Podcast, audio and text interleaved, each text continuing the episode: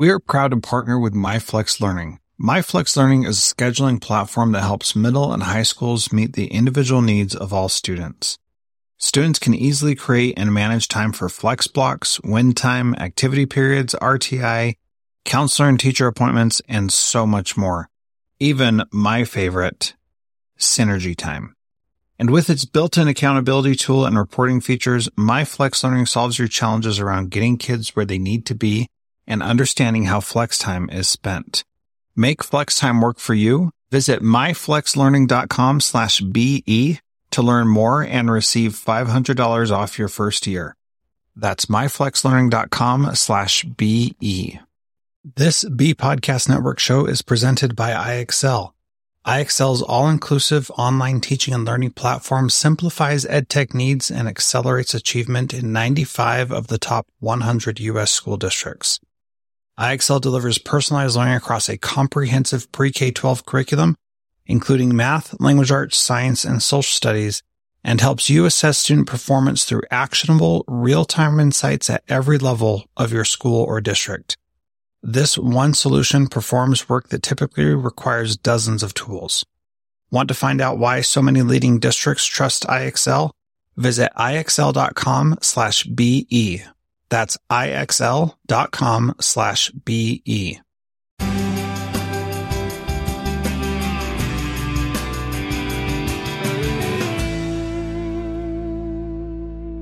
Transformative Principal, episode 93 with Michael Shapiro. Today I'm going to continue my conversation with Michael Shapiro about Highland Tech Charter School in Anchorage School District that really focuses on personal mastery through student centered, individualized learning and varied assessment strategies. It's all about students' abilities rather than their age, which you learned in last week's episode. And what we're going to talk about today is how to focus and teach teachers to do this. We're going to talk about the challenges they face and about how they give up control to the students. Really great interview. I hope you enjoy it. Thank you so much for listening. Let's talk a little bit about how you teach your teachers to to teach in this manner. You've got to have a significant amount of professional development, I imagine. Can you talk a little bit about that? Sure. It starts with content expertise and a deep understanding of the standards. Once a teacher has that, they've got a foundation for building a curriculum and implementing a curriculum that's standards based we also try to work with begin with the end in mind. If you if you're thinking of you know uh, understanding by design and the work of Wiggins and McTighe, we do a lot with teachers to work backwards from the learning target to the learning activity. So there's a lot that goes into planning meaningful activities that align with standards. And then there's another level of, of work that goes into helping teachers help students to revise and refine their work. Because in a traditional system it's so often one and done. Really much of you know at least in my experience in a traditional system you take a test you take a quiz you do a paper you hand it in you're done. You know the, the, the one exception to that might be in language arts where you go through multiple drafts of a paper so we work a lot with teachers on understanding what that looks like to give the right kind of feedback to a student to get them to earning the standard. So we'll do, you know, we'll look at a piece of writing and we'll all look at it and assess it to gain some inter-rater reliability. We'll talk about um, what the learning target looks like in, in practice. We talk about what does it really mean to demonstrate proficiency? If a student does something once, does that mean they've mastered it? So in many of our standards, we're looking for multiple, what we call hits in a certain learning target. So teachers need to understand the type of standards that require a level of depth of understanding before we can determine that a, that a student truly has mastered that concept. So a lot of it I think is intuitive. A lot of it is having teachers that are that are well trained and that are are really proficient in their craft. And then the rest of it is somewhat trial by fire and then constant dialogue about what do you need as a teacher to support you in this model? We still enjoy a, a pretty robust relationship with, with the RISC Coalition. We had a site visit last fall and winter where we got some feedback about where we thought we were in relation to the RISC model and where we wanted to go and take our next steps. So, you know, we're, we're constantly, I think we're in a state of ongoing renewal. Yeah, I, I think you have to be with the approach that you're taking at your school. What are some of the barriers that people have when they when they start at that school to I'm talking about the teachers here. What barriers do teachers have when they start at the school um, to change their old mindset of how we do traditional education? I think probably the, the greatest barrier is time because once you get into this system, the day to day of it the the teaching and learning you you wouldn't walk into one of our classrooms necessarily on every day and see wow i've never seen anything like this before.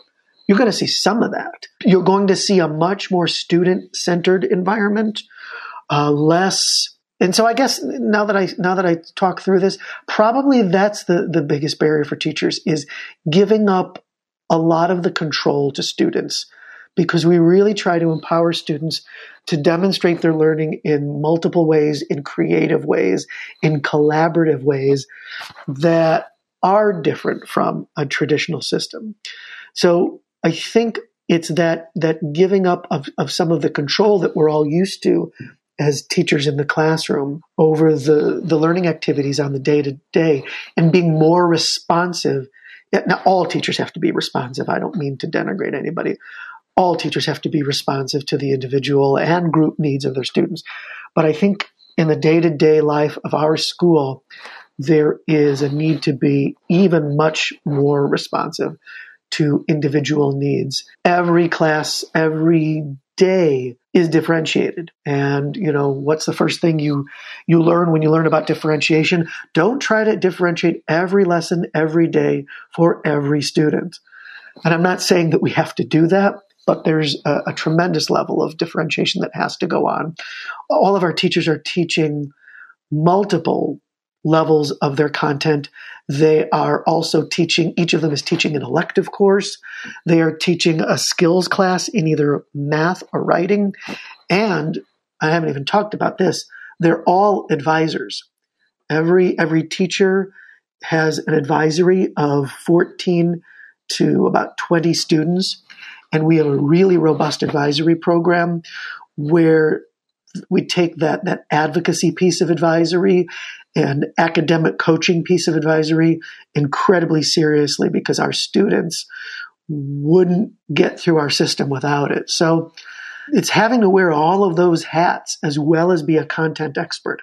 I think that is that is a real challenge for our teachers. Yeah, I imagine that there would be many challenges with going with this approach, but I imagine also that the rewards are incredibly high for the teachers as well. Once they realize how to give up that control, how to focus on the individual needs of their students, they probably see a, a pretty big bang for their buck. Is that a good assumption to make? I think so. You know, as I said, we are a small school.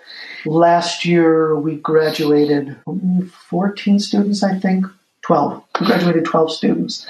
Now, put that up against any other school in, in, in the city or the state, and that is a pretty small graduating class.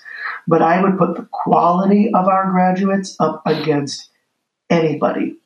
I think they are ready for the world when, when they leave us, and I think there's a tremendous sense of pride on the part of our staff when when they see those students cross that stage. Yeah, that makes sense. When I was like, I don't know, 18 or 21 somewhere around there.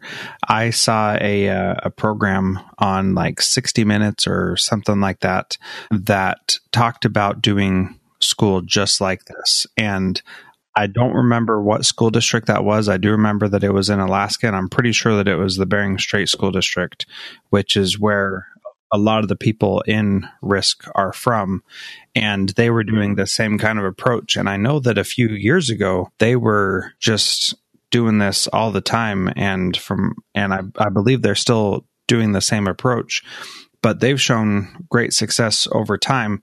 That's a rural school with a lot of village sites. It's about the size of Missouri or something like that. So it's a it's a small school. You're a small school. Is this something that can scale to be a, a school wide approach at, at, a larger school? I mean, our school only has 450 kids, but it's definitely larger than yours, I imagine. Can this scale to bigger schools? That's a great question. I think it can, but I think you have to be very careful and, and cautious and do it one step at a time.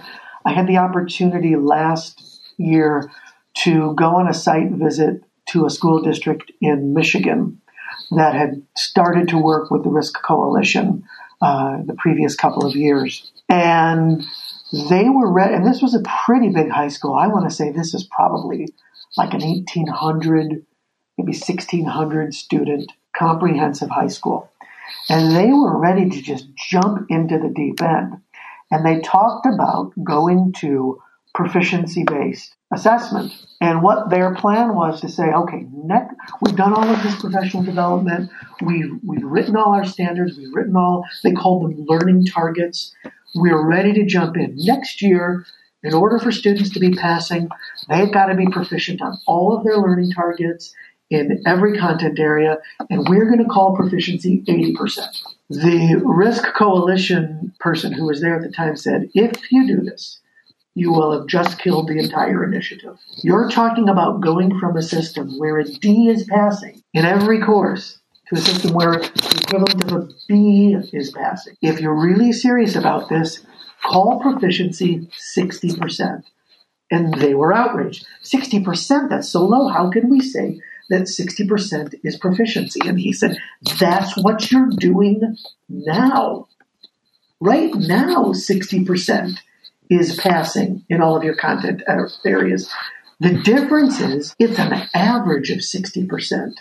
So if you're talking about various learning targets in an art class, let's say, a child doesn't have to master all those learning targets.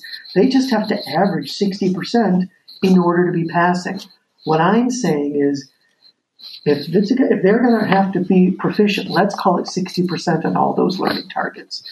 And that just blew people's mind. So that sounds like all we're doing is just lowering the bar. And you're saying that your students are highly prepared when they graduate from high school. Talk about that discrepancy there. Well, our proficiency bar is 80%, but this is something that we've worked on over time when you're starting out in a system like this, you you have to scaffold it for students, for parents, for teachers, for everybody involved. So in that scaffolding, to get kids to master every learning target is a first step because we don't demand that of our students right now, right?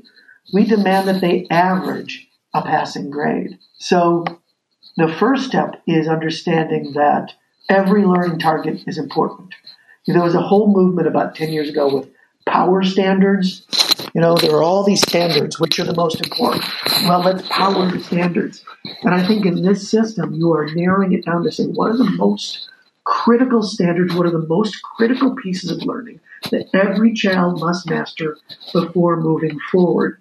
and then going from there. I think what you said there that in the traditional model, we don't demand that they master, we demand that they pass with an average. I think changing us changing our perspective to what you're saying that we demand that they pass that they master something is much more powerful because we can actually be assured that they are learning whereas you know with traditional grading systems we assume that they learned because they averaged above 60 so they probably got it most of the time when in reality that doesn't necessarily ring true. So I really appreciate that approach that you're giving because I I think that really drives home the purpose and point of doing a standards based grading system, which allows you to say anybody who who got a three here, we know they're proficient because they've demonstrated it and not just once but multiple times and so I, I appreciate you you bringing that up and i haven't i haven't really thought of it that way so thank you very much for that i love to use math as an example you know on a traditional math test right you may be testing multiple things multiple skills multiple standards. Maybe you're maybe it's a unit on fractions. So you're testing multiplying, dividing, adding, and subtracting of fractions. You get an 80%, you passed. Maybe you got every question about dividing fractions wrong, but you got an 80%, so you're ready for you're ready for decimals. That's that's how I like to think of this. You know, I one of the other things that that really excited me about coming here was I'm a big fan of the work of Rick Wormeli. Are you familiar with with him? He's a big middle school guru. Yes, absolutely. His whole philosophy of fair fair doesn't mean equal, and he does a whole presentation. If you you've ever seen it, it's on YouTube on redos and retakes, and it's a great guide to saying if if this is important, there's no reason not to give kids every opportunity to demonstrate that they got it. And so while his whole thing is about redos and retakes, it aligns perfectly to a mastery based system where you are going to redo it. You are going to retake this till you know it. Yeah, absolutely. That is a great approach that you know we we so often in education are like no they they have to get it right now on October 15th or else they don't get it all. And and really we just want to make sure they get it. That's what we really care about. But we've let this you know these grading periods and this time thing factor in so much that that is what is important, not their actual learning. So I, I love that approach and I'll make sure I put that video in the show notes. I appreciate your your time today. I have learned a ton personally. It's about time for us to to finish up. So my last question I ask everybody is what is one thing that someone can do to be a transformative principal like you? I think be present. You know, it's we spend a lot of time doing as principals. We do evaluations, we do school improvement plans, we do timesheets, we do all of those things. But I think being a, constant presence in the life of the school is, is critical. Being in classrooms, learning next to kids every day. I mean, if you're a principal who's not in at least one classroom or multiple classrooms every day, I don't know that you're doing your job. I think it's being present in meetings with teachers and rolling up your sleeves and doing the work with them I think it's being present for parents and community members and superiors and giving of your time in, in, unselfish ways. I was always uncomfortable as a principal with the, with the word boss. Everybody likes to say, "Hey, boss, what's going on, boss?" I don't think of myself that way. I serve the students. I serve the teachers. I serve the parents. And I think the best way to serve people and to transform the life of a school is to, is to be a constant presence in their lives. Yeah, that's really powerful. Um, I love the idea of being a servant to those that we are working with more than being a boss to those. So thank you for sharing that. People want to learn more about you and about your school, how do we get a hold of you? Easiest thing to do is just go to highlandtech.org. That's our website. You can find me there. All right. That sounds great. Thank you so much again for being on the show today. Thank you so much for listening to this episode. I am your host, Jethro Jones, and I appreciate you taking the time to listen. I really enjoyed learning from Michael Shapiro, and I hope I get to meet him and visit his school in October. And if I do, I'm sure I'll have more follow up questions for him that will be part of this podcast later. If you could take a moment and go to the website transformativeprincipal.org, and at the bottom of this episode's show notes, there's a little link to answer a question, which is What are you finding most challenging about your job as a principal right now? If you could take a minute and answer that so that I can help find guests that help you better, I would really love to do that. Thank you so much for listening to Transformative Principal.